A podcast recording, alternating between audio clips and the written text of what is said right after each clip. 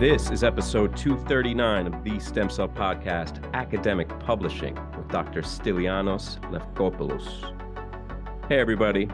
We are Daylon and Arun. Welcome back to the Stem Cell Podcast, where we culture knowledge and stem cell research by talking to some of the brightest minds in the field. The Stem Cell Podcast is brought to you by Stem Cell Technologies, a global biotechnology company supporting life science research and fostering communication and collaboration in science. If you enjoy the podcast, rate us and leave a review. We're always looking for feedback on how the podcast can be improved and for suggestions on guests. Today, we have Dr. Stylianos or Stelios Lefkopoulos from Nature Cell Biology on the podcast to talk about his work as an associate editor of the journal. We've also got our usual roundup of recent highlights and stem cell news. That's coming right up.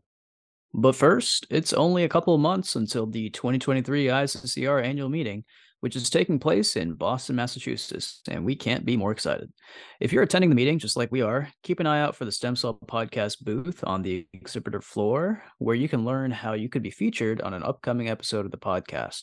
We'll also be hosting a very special meet and greet event at this Meetup Hub. See you there.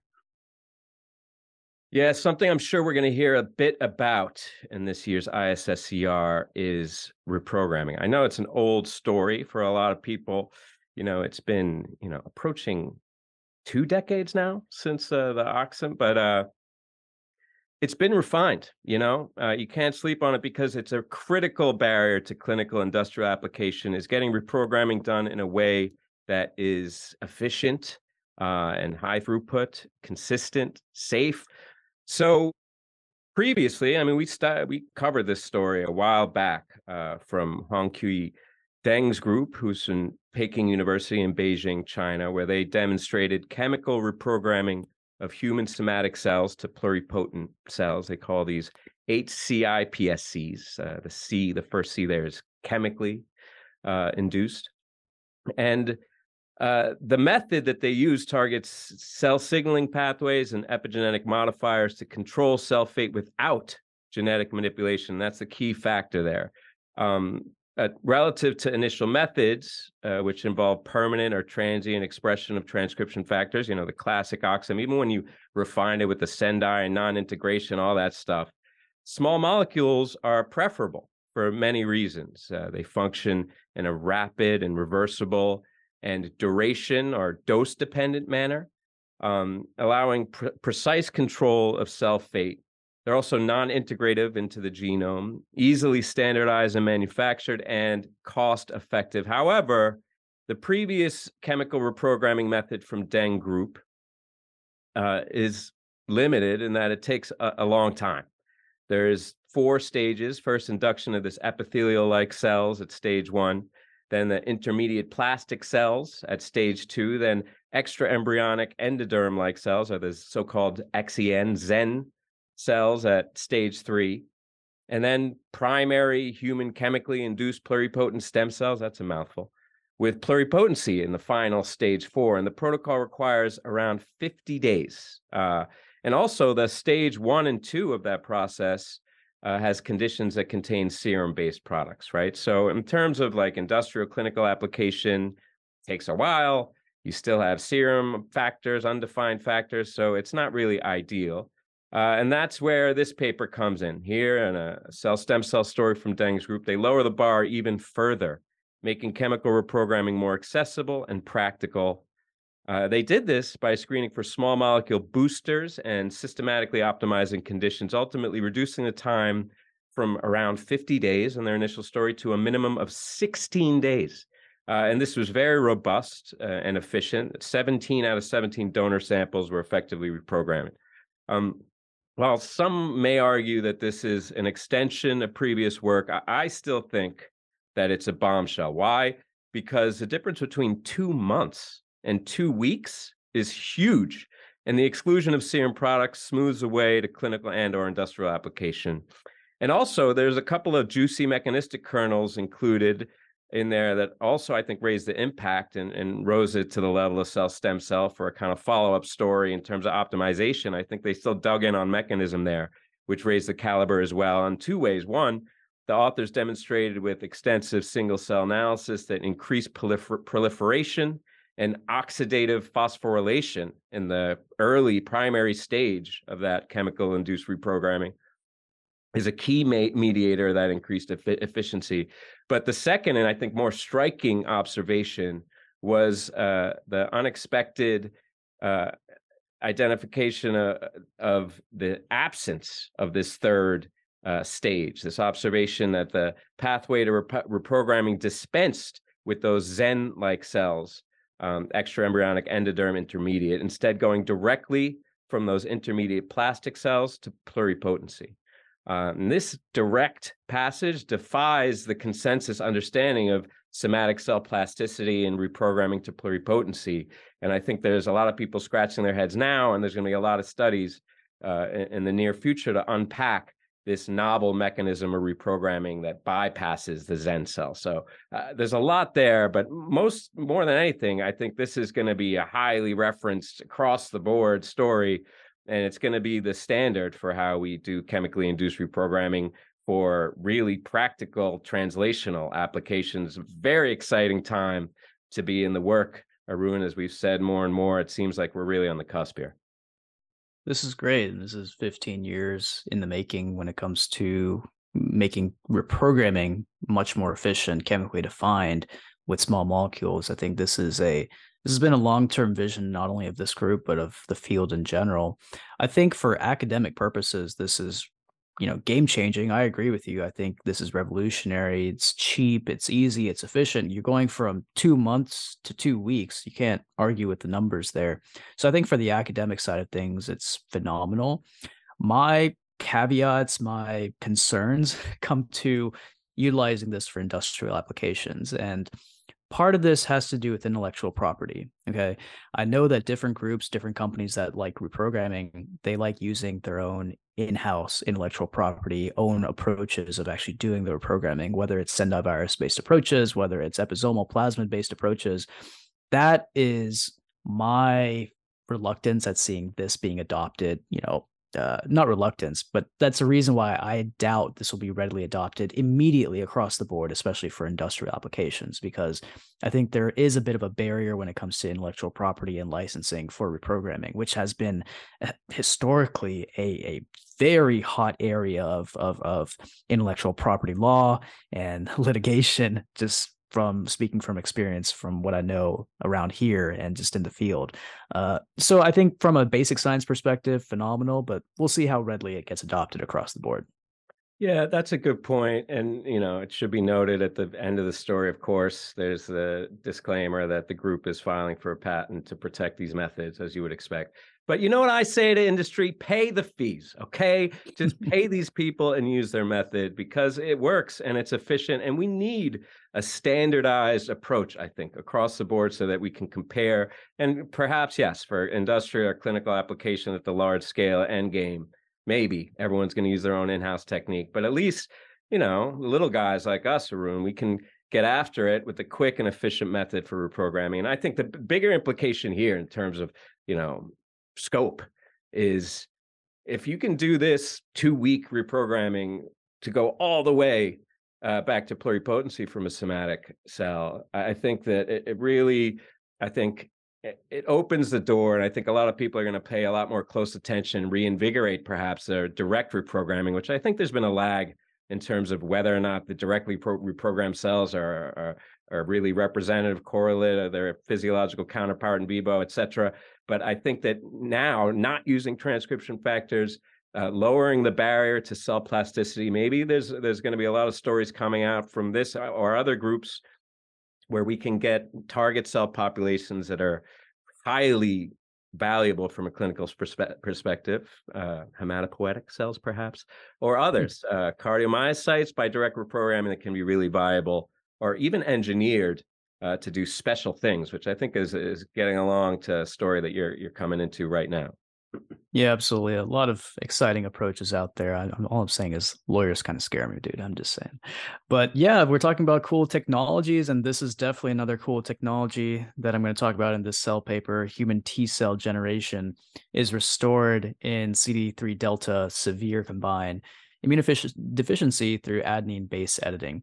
Speaking of intellectual property and licensing technologies, I mean, the work that David Liu is doing, who is pioneering a, lot of this base editor work, I mean, that's been licensed across the board in so many different companies, startups in Boston. So, hey, I mean, you're absolutely right. If if a technology is appealing, then people should be able to use it and license it and utilize it. I mean, pay the fee for for making this happen and making the translational dream a reality. And so this is a it's a basic science story, but obviously has a ton of translational potential. Um, this is a collaborative effort between Gay Crooks, uh, Don Kohn at UCLA, and of course David Liu, who has been pioneering base editing over at the Broad Institute over in Boston. So the idea here is there's this CD3 delta SCID, severe combined immunodeficiency disorder, which is SCID itself has been the focus of the Don Kohn group for a really long time now. I know CIRM, the California Institute for Regenerative Medicine out here in California, really loves to promote the work that Don Kohn has been doing over the years, and they rightfully should. They this is uh, a lot of the editing work that they've done has been a de facto cure for for skid, and this has been demonstrated in multiple different forms of skid. I think this is a specific type of skid, this CD3 delta skid, which is a a really serious version of the disease. I mean, it's it's serious across the board, but this is particularly devastating. It's caused by mutations in the CD3D gene, which encodes an invariant CD3 delta chain of this TCR complex, which actually is necessary for normal thymopoiesis or formation of the, the thymus, right? So this is a it's a point mutation. It's a relatively simple fix. And this is where base editing comes into play. Base editing is super powerful and has been demonstrated over the last five years to be a much cleaner version of base editing, say, than traditional CRISPR Cas9, which and I always make this analogy on the show, is basically like taking a shotgun to the genome, blowing it up, and then stitching it back together. Okay. Traditional CRISPR Cas9 through a double stranded break is really dirty. It causes a lot of off target effects, blah, blah, blah. You know, that's been talked about ad nauseum, right? In comes base editing, and in particular, adenine base editing, which has really been pioneered by the David Liu group to actually restore the function of uh, uh, the CD3D, the, the gene that's being mutated in this disorder, in autologous hematopoietic stem and progenitor cells. Okay. So they used a, an mRNA, mRNA delivery strategy to actually encode a laboratory evolved base editor. This is a really cool approach that the David Liu group has done over the years to actually custom evolve these base editors so that they're super efficient um, and specific for the gene that you're actually hoping to, to edit. They introduced this laboratory evolved adenine base editor, guide RNA, into the CD3 delta SCID patients' uh, uh, hematopoietic stem cells, resulting in a 71% correction of the pathogenic mutation. And the other important part of this is that the HSCs differentiated into artificial thymic organoids, then producing actually more mature T cells that had the standard properties that you would expect these T cells to have. So, in essence, in vitro correcting the defect. Okay. And the next part of this, and this is a largely preclinical study, is introducing these edited human HSPCs into immunodeficient mice and ultimately showing a 88% reversion of the defect back to the wild type. Okay. Um, the after the CD31 CD34 positive cells were actually isolated from mouse bone marrow after 16 weeks, they showed a long-term correction of the phenotype and a long-term repopulation of the HSCs. So it's a preclinical study, but it's a huge deal, I think, because in one, this is a devastating disease that they're hoping to very cleanly correct using this adenine based editing technologies. And I think a big reason in my mind why this is a cell paper is because of those reasons. You know, you're using multiple cutting edge technologies and you are definitively showing that you could potentially cure cure this devastating disease using this preclinical model. So inevitably this is going to be going to clinical trials.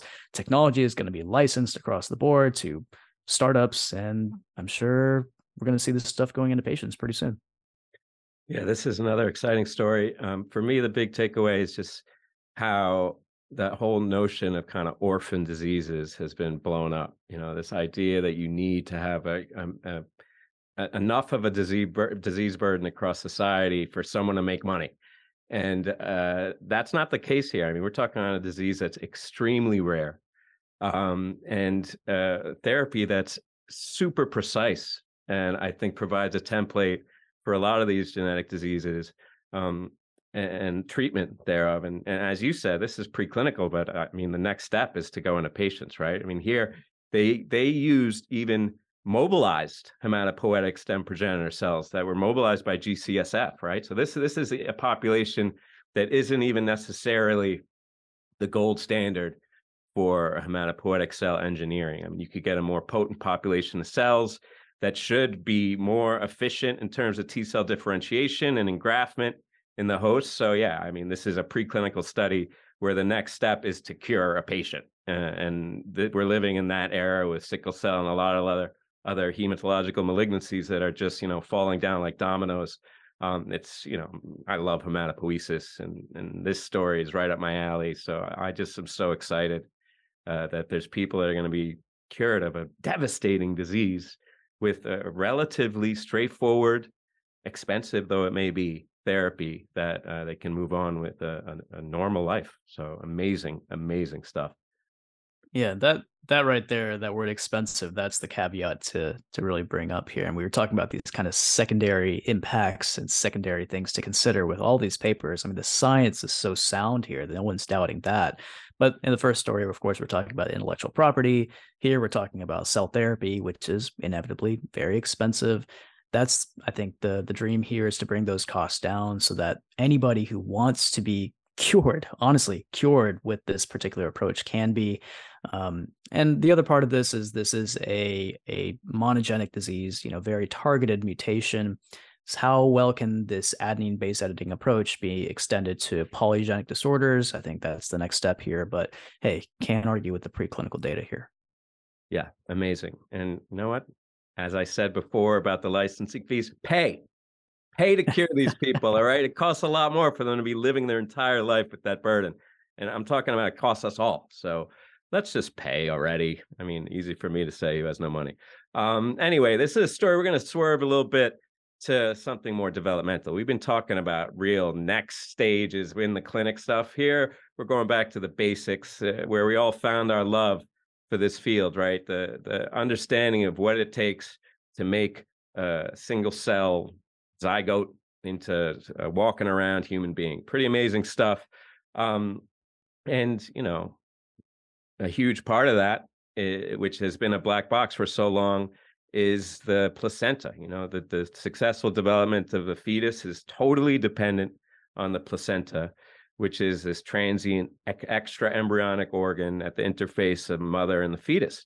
Um, and the placenta arises from trophectoderm, which surrounds the pre-implantation embryoblastocyst. This is stuff we all know, but it's really not well understood how the succession of events by which the, those trophoblast cells invade and form the placenta. Um, and that's key. Placentation and a successful pregnancy is critically dependent on the correct degree of trophoblast invasion uh, and defects in trophoblast invasion during early pregnancy underlie a lot of common pregnancy disorders, most notably preeclampsia, which is really widespread. And we really have very little understanding of, of the what and the why there. Um, so, previous work from uh, a large group here, this is a, a paper in, in Nature that was from a group comprising uh, four lead investigators that were spread between uh, University of Cambridge and Heidelberg, and those are Ashley Moffat, uh, Margherita Turco, and Rosa Vento Tormo, all from Cambridge, and Oliver Stegel from Heidelberg. Uh, the previous single cell tra- transcriptomic analysis from the some amongst this group was done on first trimester maternal fetal interface, and that showed uh, a pretty great view, a comprehensive view of the cell states comprising an environment. But um, the the trophoblast cells that are in the deeper layers of the decidua and myometrium of the uterus, uh, they can only get those in samples of of hysterectomies, really. And the multinucleated syncytia trophoblast layer that's also key is lost in the traditional single cell RNA sequencing. You know, the, these giant multinucleated cells, they don't really come through. Uh, and these are cells that are essential uh, to understand the transcriptomic uh, and other expression uh, uh, epigenomic analysis of these cells is essential to resolve the interactions between the trophoblasts and, and the uterus in early pregnancy. And also, there's these novel in vitro models that have been developed, and we talk about those a lot in terms of synthetic embryos, but really uh, models that are just focused on trophoblast stem cells and even trophoblast organoids. Uh, those models have expanded, but whether or not those really correlate to kind of physiological grounds truth is unknown. And, and we need that ground truth in order to, to validate these models. So this group between Cambridge and, and Heidelberg, um, they generated spatial transcriptomics. I mean, spatial is everywhere nowadays, and it's only going to get more refined, I think, in the years to come. Um, and they here did a spatial, spatial multi-omics single cell atlas of the maternal fetal interface, including the myometrium, which is kind of the uh, uh, uh, the frontier, not final frontier, but is an unreached frontier in terms of trophoblast invasion. And they use this map to infer transcription factors that mediate the invasion. Um, and here, I think, is key. They show that the the the transcriptomic epigenomic analysis there uh, correlates well with the uh, primary trophoblast organoids and stem cells. So it's a real, I think, important validation of those models. Um, and they also, you know, look at the transcriptomic uh, in these late stages of trophoblast invasion, predict cell-cell communication events that contribute to invasion. Um, you know, bottom line, it's a comprehensive analysis of post-implantation trophoblast differentiation that I think is going to provide a, a reference and a benchmark for understanding and applying uh, these in vitro models, trophoblast organoids that for, for me, it's a huge deal because we really don't understand or even have a model to to analyze uh, implantation, embryo implantation, um, talking about IVF and maybe some kind of dysfunctions that may undermine implantation. So it's an important validation of these trophoblast stem cell models and organoid models, and I think the sky's the limit in how we apply them using this as a reference. Yeah, really powerful reference based paper. And we've seen a number of these come out over the years, you know, these single cell transcriptomics, multiomics maps of development and all different types of development.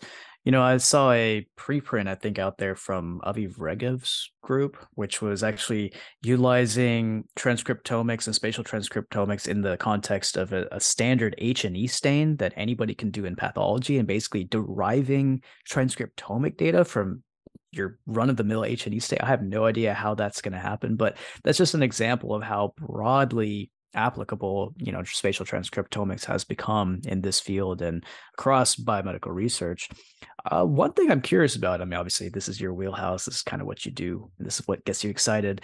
I'm wondering how useful this particular data set would be towards studying early implantation of say these synthetic embryo models like you know the the blastoids that uh, Nicholas Revrone actually developed I believe actually we're, we're able to show some sort of implantation in a uh, in some sort of system and I believe in the nature paper they published not too long ago so how useful would this data set be in terms of intersecting with those synthetic models of early development I think very useful. I mean, that's it. That's that's the point of this story. I think is that we need to have the reference so that we can start to apply these models that we can work with. Right, the, getting embryos, much less embryos that are you know implanting um, and have that interface with the decidua is is tough. Right, they're scarce.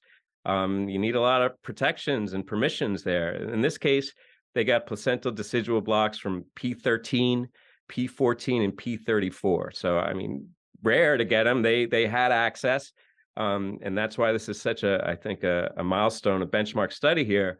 But the, the the real future, I think here, you know, the question used to be how early, how early can we get? Can we get a, a fetus that's whatever? Here in this case, P13 is the earliest get. Now I think the question is um, how we can use the synthetic embryo models to close the gap it's not how early we can get, you know, bona fide embryos. It's how late we can push the synthetic.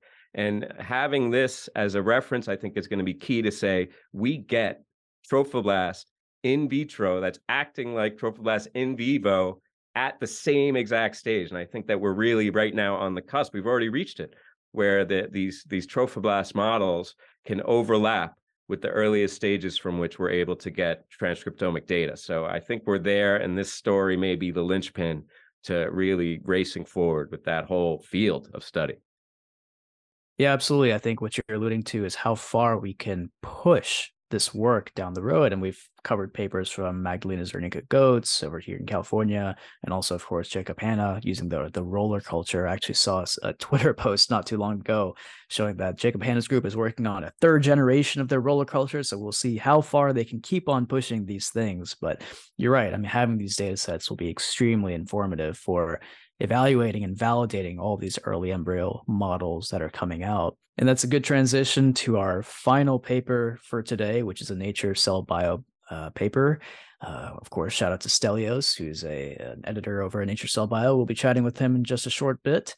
This is a another transcriptomic profile paper of early human development. A single cell transcriptomic atlas profiles early organogenesis in human embryos, and I think this goes very nicely with what we just covered um, slightly different data set here, but the thing I really liked about this was how they've used their single cell transcriptomic approach across multiple different species and validated the data sets across different vertebrates to see how consistent de- development is across different vertebrate species. So, as we're talking about, the early window of human embryogenesis is a huge black box, but we're starting to open up that black box a little bit more. And here they're actually probing the cellular diversity of four to six week old human embryos when essentially pretty much all the organs are just being laid out. And I think what you alluded to previously was the the importance of the sampling here, getting the the samples enough tissue to actually do these analysis, which is extremely difficult ethically, obviously. Um, but here they were able to do over 180,000 single cell transcriptomes and generating a comprehensive atlas of over 300 different cellular clusters and 18 different developmental systems annotated with a bunch of ontology markers from existing publications. So I think that's the the important part of this is that these clusters and these data sets were validated based on existing publications. I don't know how they're able to parse all those 157 publications and pull all those markers and add them to this paper. Maybe they use like AI or something. I don't know. AI is taking over. So yeah, they combined that with spatial transcriptomic on embryonic sections, characterizing all the different architectures of these 313 different cell types and different clusters that they identified. And then, like I alluded to at the beginning, they did a comparative study, an evolutionary development study, and combining this data set with data from other vertebrates to really shed light on how you know patterning axis formation developmental patterning differentiation of different organ systems how this is regulated across species and how temporally how temporally different different vertebrate species are in terms of their development. It's not as uh, homogenous as you might expect, or maybe maybe that's what you would expect. I don't know. So, anyways, this is another really powerful data set studying early organ specification in in humans specifically, but also a comparative study across the board comparing things to to other vertebrate species. So, uh, these are the kind of studies that are enabled by powerful technologies such as single cell transcriptomics. Yeah, a little Evo Devo. I think they had to push it over the top there by bringing in the uh, the mouse and zebrafish there, but I, it's good basis for comparison given the differences. Um, for me, I, I like I read this right after I read the spatial on the maternal fetal interface there, and I was really impressed with the. I love this spatial, the little tiles, you know, that give the expression and and kind of give you an overlay of stuff you already know, right? Where it's this is the neural tube, but it's the gene expression and highlights that. So I, I, I like spatial just in terms of the implication of where we're going. I mean, some of these uh, kind of computer-based programs have have been able to increase the resolution and look at overlap between the sampling area areas because I know at least with the Visium Chromium, they're pretty big. I think it's one limitation of the approach is that 50 micron is, is the capture area which for many systems, my the ovary included, that like includes a, a, whole group of cells, a whole ovarian follicle, which we'd be interested in. Um, so there is, I think, some more work to be done, but I can't wait. I think that it's going to be a bit of a journey with spatial transcriptomics in terms of resolution. But talking to the rep from uh, Visium, uh, from 10x, and uh, maybe they were uh, being a little bit ambitious here, but I it was quoted to me that we're going to approach two microns of resolution, so subcellular resolution, which I can't even imagine the kind of insight that we'll be able to glean with, with a system that's that fine. But uh, you know, I'm not going to hold my breath. Uh, but even now, with the with the systems for deep analysis, I think that we're increasing our ability to see in between these capture areas and really get some refined insight, in this case, into the black box that is early human development and organogenesis. But it's just the beginning of, I think, a lot of other kind of spatial stuff, specifically spatial in uh, the synthetic type context, right? Organoids, synthetic embryos. Once we get the spatial for those, I think there's going to be a lot more uh, refinement and experimental intervention to try and create kind of de novo patterns of, of organogenesis that maybe don't even mirror physiological organogenesis within a developing embryo. So I, I, can't wait to see where this goes. And I think this is something that we've been waiting for for a long time is a comprehensive analysis uh, using spatial transcriptomics um, of, of human embryos. So uh, uh, my, my hat's off to the authors here and specifically to the editors at Nature Cell Biology that had the insight and and awareness to realize the impact of this story. Maybe we'll talk about that in a minute with Stelios. Yeah, shout out to Stelios. We'll chat with him in a in a little bit. But I think this whole roundup has been a love letter to technology, right? We've covered some amazing, amazing technological advancements on this particular episode, all going all the way back to chemical reprogramming, adding base editing, how that's intersecting with different uh, cell-based therapy approaches, coming back to the spatial transcriptomics. Technology is incredible, and just the pace and the evolution of technology and biomedical research over the last 10 years has been just astounding. And one thing that, and I alluded to this in the last paper that we covered, one thing that I don't know if worries me, but interests me is these data sets are just getting so unbelievably cumbersome, massive, right? We have to have servers upon servers to just analyze these data sets, supercomputers to actually run some of these data sets. That in itself is a is a bit of a barrier to entry for some of these technologies and adapting some of these technologies, especially to to labs with that don't have as many of these resources. But then, you know, on the other side, the analysis, the actual downstream analysis, it's getting to the point where you might have to use artificial intelligence to actually do some of these cross analyses. I mean, you're talking about integrating over 150 different publications and the data sets of those publications into this existing data set and uh, deriving some new conclusions from that. I don't have that kind of brain power. Maybe maybe you do, Daylon, but I I do not have that kind of brain power. So maybe we have to rely on our you know AI overlords to to take the next step here. For sure, partner. I mean, my brain is degenerating right before our eyes here, but I, we're gonna have to call Chat GPT. Although I'm I'm a little bit wary of that. If you've seen The Matrix, I, I don't think we want to be giving uh, the AI the, the secrets of our incipient development you know, lest they plug us into a battery or something. But we're getting a little bit away from ourselves here. This was a, a love letter to tech, a love letter to early human embryogenesis. And some of the, the pictures in these stories we talked about were really quite amazing, but perhaps not as amazing as some of the pictures that you guys have out there. And that's my segue to the message from Stem Cell Technologies, where the STEM Selfie Contest is back. Enter your best cell image by April 20th for a chance to win a STEM Selfie prize package, which includes a magnetic puzzle of your image. Visit www.stemcell.com slash stemselfie 2023 to find out more about the contest and, and to enter.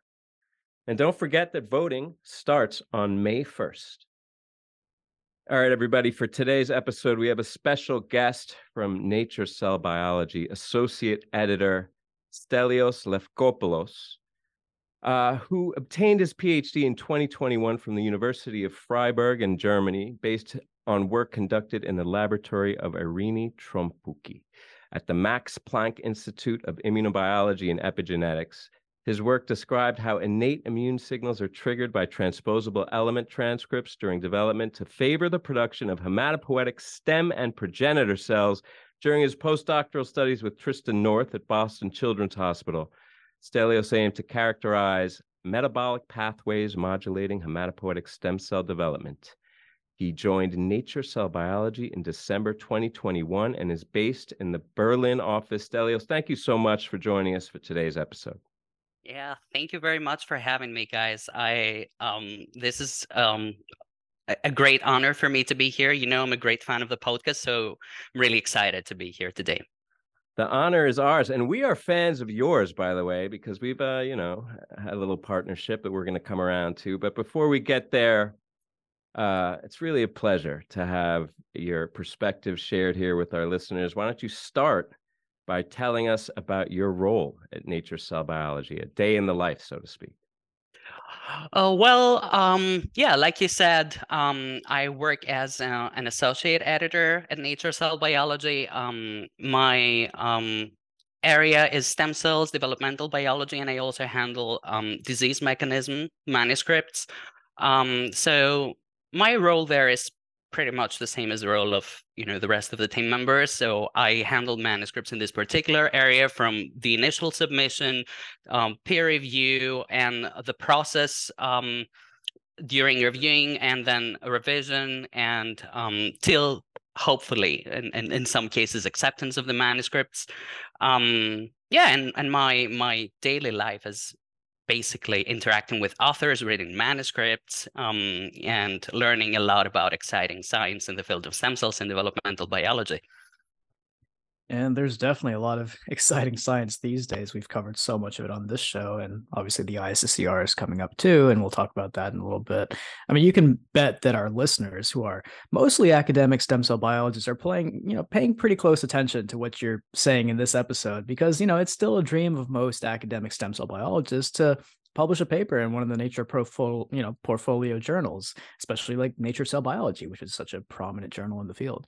So I'll kind of ask a broad question on behalf of our listeners who are paying co- close attention, like I said. So, what is your journal looking for in a great manuscript in 2023? I mean, there's definitely no algorithm for getting a paper accepted in a high profile journal like Nature Cell Bio, but are there certain technologies expertise or you know something like that that the editors are really excited about right now at ncb so give us a little bit of advice and provide a little bit of advice to somebody hoping to publish a paper in nature cell bio yeah, that's I guess that's a very common question for an editor. Um, the answer is always a little bit disappointing for some people, maybe, because what we're really looking for is um, excellent quality and exciting science. So uh, these can mean a lot of can mean a lot of different things. It's uh, it's not about specifically the area or it's not about uh, specifically the technology. Um, although there are parts that for sure help. I mean, we do love interdisciplinary studies, um, and we we do we know you, we stay up to date with with uh, the flow of science, meaning that um, obviously synthetic embryology is something that I'm very interested in because it's something that is thriving right now in the field. Um, um, but in general, what we uh, the journal is going for is um, studies in uh, um, multiple fields of cell biology, multiple subdisciplines of cell biology that are of high, high quality and of interest to the communities. So nothing really special in terms of a piece of advice that I can give. So as in what you can do to get published there. Yeah, well, I mean, it's it's it's not surprising. I mean, you say Arun asked there, what's the journal looking for in a great manuscript in 2023? And I imagine it'll be something different in 2024 and 2025. And that's really the story with these highest caliber journals is that they're so, you know, everything is so novel and current. I mean, that's kind of the prerequisite novelty. So I guess that's a moving target. But Arun and I both can can share that we've made it. We got through. Maybe it didn't eh, take the form of a scientific manuscript, but uh, you put together a great Q and A piece in the journal a little while back called "Now is the greatest time to be in it," featuring myself and Arun, with a focus on our role as hosts of the podcast. I mean, probably the best q&a i have ever read in my entire life stelios. Not even kidding. Um, but all joking aside and my biases aside I, I, think the one thing driving the birth of that particular q&a um, was the increased range of communication in the world in general and in the sciences specifically. Uh, how, how do you think podcasting social media you know the, the era we live in and all the different modes of communication um, how do you think that's influencing the editorial landscape? yeah, first of all, I want to say thank you very much for accepting to do this Q and A. I, I was also very excited about it. It was it was I, I I like the idea and I love that you accepted to do it. I think our um readers were also quite excited about it, and and part of the reason why I wanted to do this is because I believe that podcasts and you know social media uh, they they have a lot to say in terms of science today. I mean, it's it's a way of communicating science. Um, and for sure, we are also part of it. I, I myself am trying to be um, very active uh, on Twitter uh, because I'm trying to connect with scientists and the journals. I think almost all journals have Twitter accounts, you know, tweeting about the papers they're publishing. Um, I, I would not say that you know these affects editorial decisions in any way, but it definitely helps with outreach and um, it can help with um, collaborations among scientists or projects that can happen either you know among scientists or even uh, the editorial world and the um, basic research world. Um, so um, i would say it's uh, absolutely uh, interactive process um, I, I just wouldn't say that you know that affects in any way the editorial decisions which are completely independent of what is happening in the social media. I mean when you get a manuscript you focus on the manuscript and the findings yeah, totally. And I think that's how it should be. It shouldn't be any sort of Kardashian index as as we like to call it, right? It should be really just focused on the the science. But it definitely is a brave new world out there. And I think folks of definitely the younger generations are utilizing social media to the fullest extent. I mean, I've established collaborations because folks have slid into my DMs, so to speak. Um, but you know, it can be very easy for folks around the world to get in touch with each other now. And we've seen the pandemic really facilitate this you know, rapidly because folks were isolated for so long and in social media and virtual landscape was the only way people could actually communicate for the longest time. And like kind of speaking of the pandemic it in addition to the social media shifts it caused a bunch of other shifts too and there's a huge rise in preprints right? There's a rise of the preprint servers like bioRxiv a bunch of COVID related manuscripts were being uploaded during the pandemic. Not all of them had the greatest scientific integrity for sure, but uh, I think it definitely facilitated the rise of the preprint server. So, from the editor's perspective, how has this rise of the preprint server impacted the work that established peer reviewed journals do? Anybody can really publish a preprint, you know, today, tomorrow, anytime these days. So do you find yourself paying close attention to certain preprint articles of interest, kind of gauging them out before they're even submitted to a journal like NCB? So kind of tell us about this new world in academic publishing with the rise of the the preprint server and kind of how it affects your daily work. Yeah, yeah, absolutely. So um we do support preprints in general um, and my my personal opinion is that um, it can be very useful for everyone, if I might say, especially for younger PIs, maybe because you know it, they they sort of rely a lot on on on you know showing their work and what they've done. Um, and I think it fosters um, you know collaborations among scientists or getting feedback from other scientists when you just put your work out there, which for sure helps with um, uh, you know that helps the paper fare better during the review process because you already get some feedback um, and um, yeah i think it is important because it it it helps you know it's open access it's it's accessible to everyone so everyone can see it and i can tell you that as an editor i do pay attention to what is um on on uh, you know what is published as a preprint um, and yeah, it has happened also that I reached out to people having read a preprint that I got interested in. Yeah, the preprint, you know, eh, one of many things that have shifted in, in recent years um, in terms of science communication uh, and I'm sure it's really shifted your role and and, and brought, highlighted a bunch of things in advance of publication that maybe brought to your across your desk that might have come before. But I want to get back to to to your science. You know, uh, the science that that you that brought you into this role. Uh, your graduate and postdoctoral work was focused on hematopoietic stem progenitor cells. That's a nice choice, by the way, one of my favorites. Um, but I've always wondered uh, about the, this shift from a, a, real specialized scientist to more uh, general expertise. You know, every editor has their own expertise generated over over many years uh, of intensive study, um, and of course, uh, each editor probably gets papers funneled to them based on that expertise. As you said, your focus on, you know, developmental biology, stem cells. Um, but in many cases, I'm sure you got to manage a review that's a bit outside your wheelhouse, right? So do you find that you've had to stretch your knowledge, become a kind of jack of all trades, so to speak, scientifically? Uh, uh and also follow up, do you love it when you get to run a review that's about hematopoiesis? Is it like going home?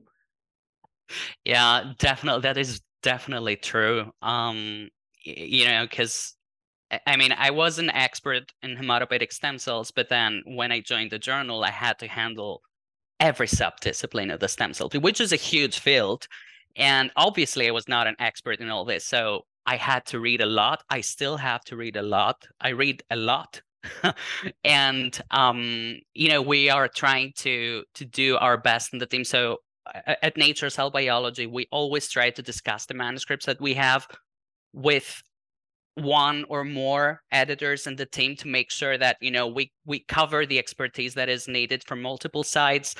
Um it is a challenge definitely to uh, transition from a small part of it to like the whole chunk of of the field but um i certainly love it. I mean i i now have a bigger picture of the stem cell field. I understand other systems more um i mean it even it, it even happened that i i read about tissues that i was like does this tissue have stem cells? I didn't even know that you know? It, it was it was like discovering the whole world of stem cells uh, from scratch.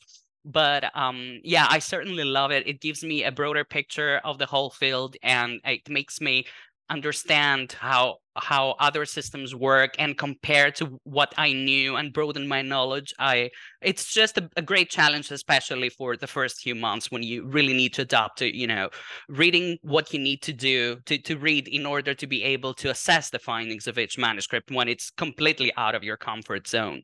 Uh, but it's it's always an ongoing process, I think. I mean, I am definitely still learning a lot of things.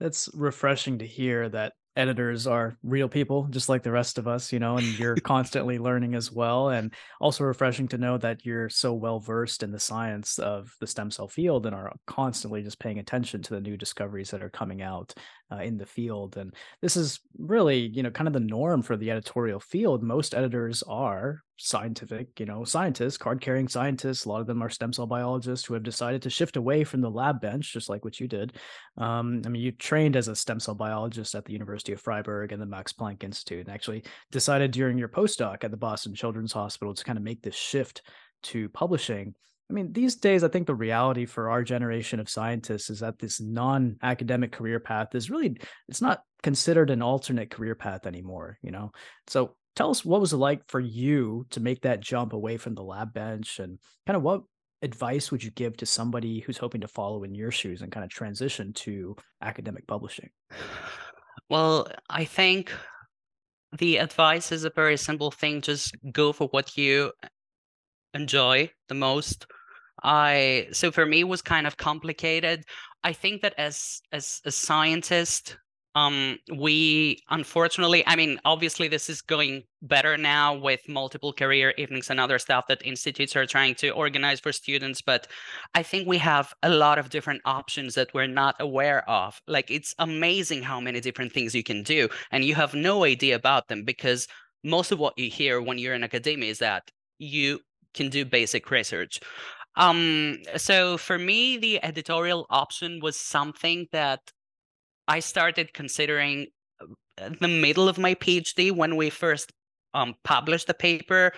Um, in the lab, I was a co-author, but still, you know, I was uh, in the process of reading what the editor said, what the reviewer said, and realizing a little bit what an editor is doing. So I thought about it.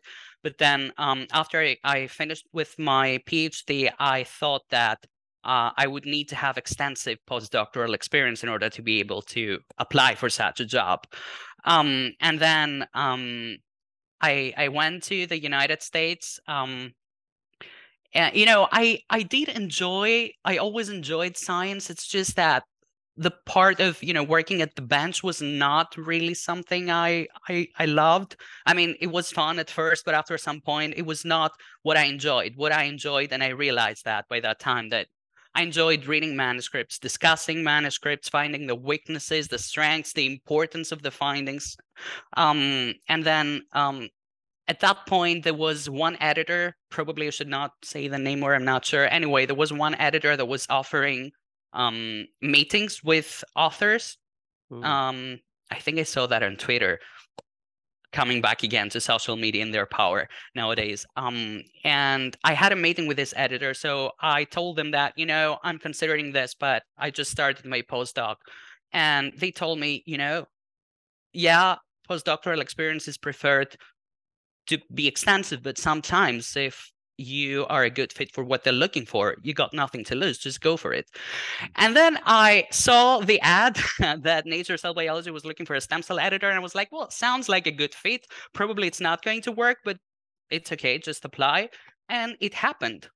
Um, and after it happened, I had no doubt. Like I didn't have, you know, what some people describe that they get the job, which is uh, like a transition towards something different and they have second thoughts. I didn't have second thoughts at all. I just went for it. I just felt, okay, this is something that I want to do. And I went there. And it's like I always say, every day, not all day, every day, but I feel happy every day and lucky to be doing this job. So, again, my advice would be just go for what makes you happy and and obviously the skills are a great part of it. You should have the skills but it's also what you enjoy. Hmm. yeah I, I, like that answer just because uh, the whole way through. I mean you started by talking about how monolithic academia and science has been in the past right? I mean, it was just that was the there was one choice. You were in science you were mentored and then you men- mentored yourself um, in a in a basic science sphere. And then as you also said there it's taken i think uh, the all the different modes of communication to kind of shake that monolith. Now there's all these different modes of doing science, and I don't think people were really aware of them um, until people started talking about them. And you know, Arun and I, we, we are really lucky to be a part of this podcast. You know, just because it emerged in this new media uh, uh landscape that we're a part of, and lucky to be a part of, and you know, a part of that is again just being exposed to the possibility and and hearing diverse voices. And this is my segue to the question here. You were part of uh, this 500 queer scientists project talking about diverse voices in in science. Uh, this was a, a, visibility campaign for LGBTQ plus people and and their allies working in STEM and STEM supporting jobs. Uh, what motivated your participation your participation in that project? And, and do you think your identity as a queer gay scientist influences your professional experience nowadays. I mean, in, in the kind of editorial landscape that you're in now, I think a lot of people have talked about the LGBT, LGBTQ plus experience in, in academic science. Is there anything that, that you could speak to about your experience in the editorial world? Well, uh, for starters, I I am in favor of diversity in every form. So that's part of the reason why I'm part of this project. And um, I always try to support diversity, not only in terms of the LGBTQIA plus community, but um, on every level that I can think of. Um, and it's also policy of the journal to support diversity from you know geographic diversity to gender diversity and every on every possible level um now i would say i mean I, I still feel that um, we are um, underrepresented um, in the society in general, um, possibly also in science still.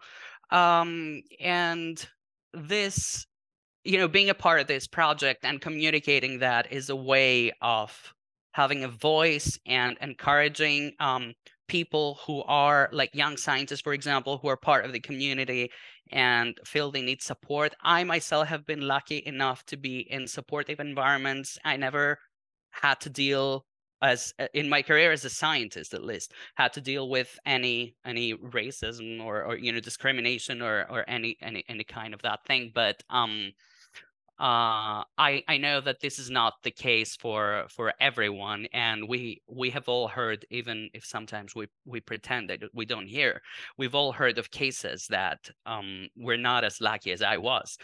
Um, that's why I think this is so so important, and um, actually, I believe that the fact that I have not dealt with any such cases myself is that I, I keep this as a high standard that I, I need to respect the people I work with. So I always go in environments that I know mm. are going to, you know, respect diversity, promote diversity. And uh, probably that's part of the reason why I say I'm lucky and I've never had to deal with any unfortunate situations about um, my sexual identity or, or any such thing.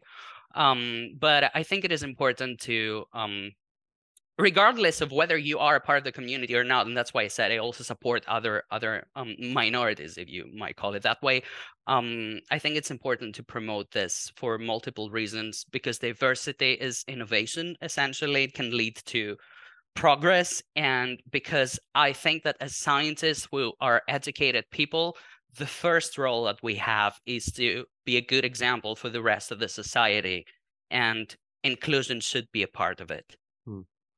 Yeah, absolutely. And I agree with you. I think as scientists, we're strongest when we're getting insights from a group of fellow scientists who are as diverse as possible because we want to be able to you know pick the brains of people who are different from us. I think that's how eh, science should work and uh, that's how the most creative thinking should happen. So just your visibility i think is, a, is such a positive for not only for being here on the show but also into the in the field in general. So you know lastly we've got this big old stem cell meeting coming up uh, in a couple months this isscr 2023 in boston. We actually met last year at isscr 2022 in san francisco. It was a, it was a great meet and greet event that we got to be a part of and we can't wait to to be there in person in boston it's also going to be a virtual meeting too. Um, so, what are you looking forward to for ISSCR 2023? I'm assuming that you're going to be there, and uh, you know what are what are you looking forward to from the from the editor's perspective in terms of scoping out the the coolest science that's going to be at the meeting? Oh, you bet that I'm going to be there of course i'm going to be there i'm not going to miss this meeting. Um, well i am looking forward to um, seeing again people i met last year to meeting new uh, people also people that i haven't met in person yet. I mean you know the pandemic period has made it has made everything weird so there are people i have interacted with but i have not actually met because there were also conferences that i had to attend virtually. Um, and i'm looking forward to great science actually and uh, learning more about new projects and, and and interesting stories going on and and you know talking to people who would be interested in in discussing the possibility of coming to nature cell biology um for their stem cell and developmental biology studies um and also you know i think it is after uh, uh, I think the ISSCR was the first meeting that I attended last year in person after a long break. It it was a completely different feeling compared to you know during after all this time with virtually attending meetings. It, it felt like we were all kind of a family and we were very happy that to see each other and i think it's still the hype is still there it's still going on. So um uh it's it's like being in a huge party and enjoying the science at the same time. So i'm i'm really looking forward to it. Yeah me too i can't wait because i, I would say the San Francisco ISSCR, while it was kind of a, a reunion uh, for a lot of scientists, it was it was also very heavily virtually attended. And I feel I don't know what the numbers are, but often I would say maybe 20% less than than what you would typically expect pre pre COVID. So I'm psyched to see that other 20% come back, or at least 10, 10 more, incrementally more toward 100% attendance. Um, and I, I, really think that, like last year, where it was this big reunion party atmosphere, I think even more so this year because we still really long for that contact of, of meeting in person and it's going to be so great. I can't wait to see you again and uh, before i uh, let you go here before we let you go we're going to ask you a couple peripheral questions um, starting with uh, if you were not a scientist or uh, editorial associate editor at ncb what would you be doing with yourself? Uh, well I- i'm not i'm not going to talk about science related jobs. So the problem I always had was I liked many different things. I like writing, for example. Um, I think I would probably be a lawyer, though. I, I, I do have, for some reason, I do have an interest in this field. So I, I think I'd probably be a lawyer. Interesting answer. We've never gotten that one before. I mean, we got interior decorator. We've got it all over the map. I, I would have thought you would have said novelist. You have published two novels in Greece, which we, we didn't talk about. If you guys are Oh, yeah. interested in that, go check that out. Um, but lawyer, wow, I, I'll take you as my lawyer. You seem like a, a, a pretty tough case, at least from the editorial standpoint. You got to say no to a lot of people, so you'd be a great. well, yeah, I, I think that, you know, writer would certainly be a possibility, but I think that writing doesn't well, for me it wouldn't work as as as a job. It mostly works as a hobby. Like I need to have inspiration to want to say something, to write about something. That's why I said probably it was gonna be a lawyer, yeah. And I would be a tough lawyer, you bet. uh, you're hired. Uh, finally, what is the best piece of advice you've ever been given, either professional or not? Uh, yeah. Um, not to be too emotional. That's that's a piece of advice my PhD mentor Irene Trompouki gave me. Um, it hasn't changed much, but but I'm doing progress, and at least I came to realize that I'm way too emotional about things that I should not be, and that this, you know, can just sometimes be an obstacle in things that you want to achieve. Yeah, that is good advice, classic good advice. But I've always found that when someone says to me to not be too emotional, it's because I am emotional in that moment. And it seems kind of like unfair advice. Yeah, sure. eh, But um, great advice, especially in science. And uh, I, I mean, I'm sure you must deal with a, a whole the whole gamut of emotions uh, in in terms of resistance to to whatever the editorial decisions are. So that that's good advice coming from someone who's seen both sides of it um, and a great series of insights from you, Stelios. Thank you so much for sharing with us all the all the insights that you have about the editorial world and just your experience as a scientist. Thanks so much again for uh, joining us for this episode. Yeah, I, I gotta tell you, this is one of the most exciting things I've done in my life. Thank you very, very much. I mean, I've been a fan of the podcast and now I'm a part of it. It's a great honor. Thank you. The honor is ours, my friend. All right, everybody, that brings us to the end of this episode. Don't forget to subscribe to our newsletter at www.stemcellpodcast.com to get the show notes, including an episode summary and links to all the interview and roundup papers. You can also reach out to us on Twitter at Stem Cell Podcast or by email at info at stemcellpodcast.com with feedback or to suggest guests.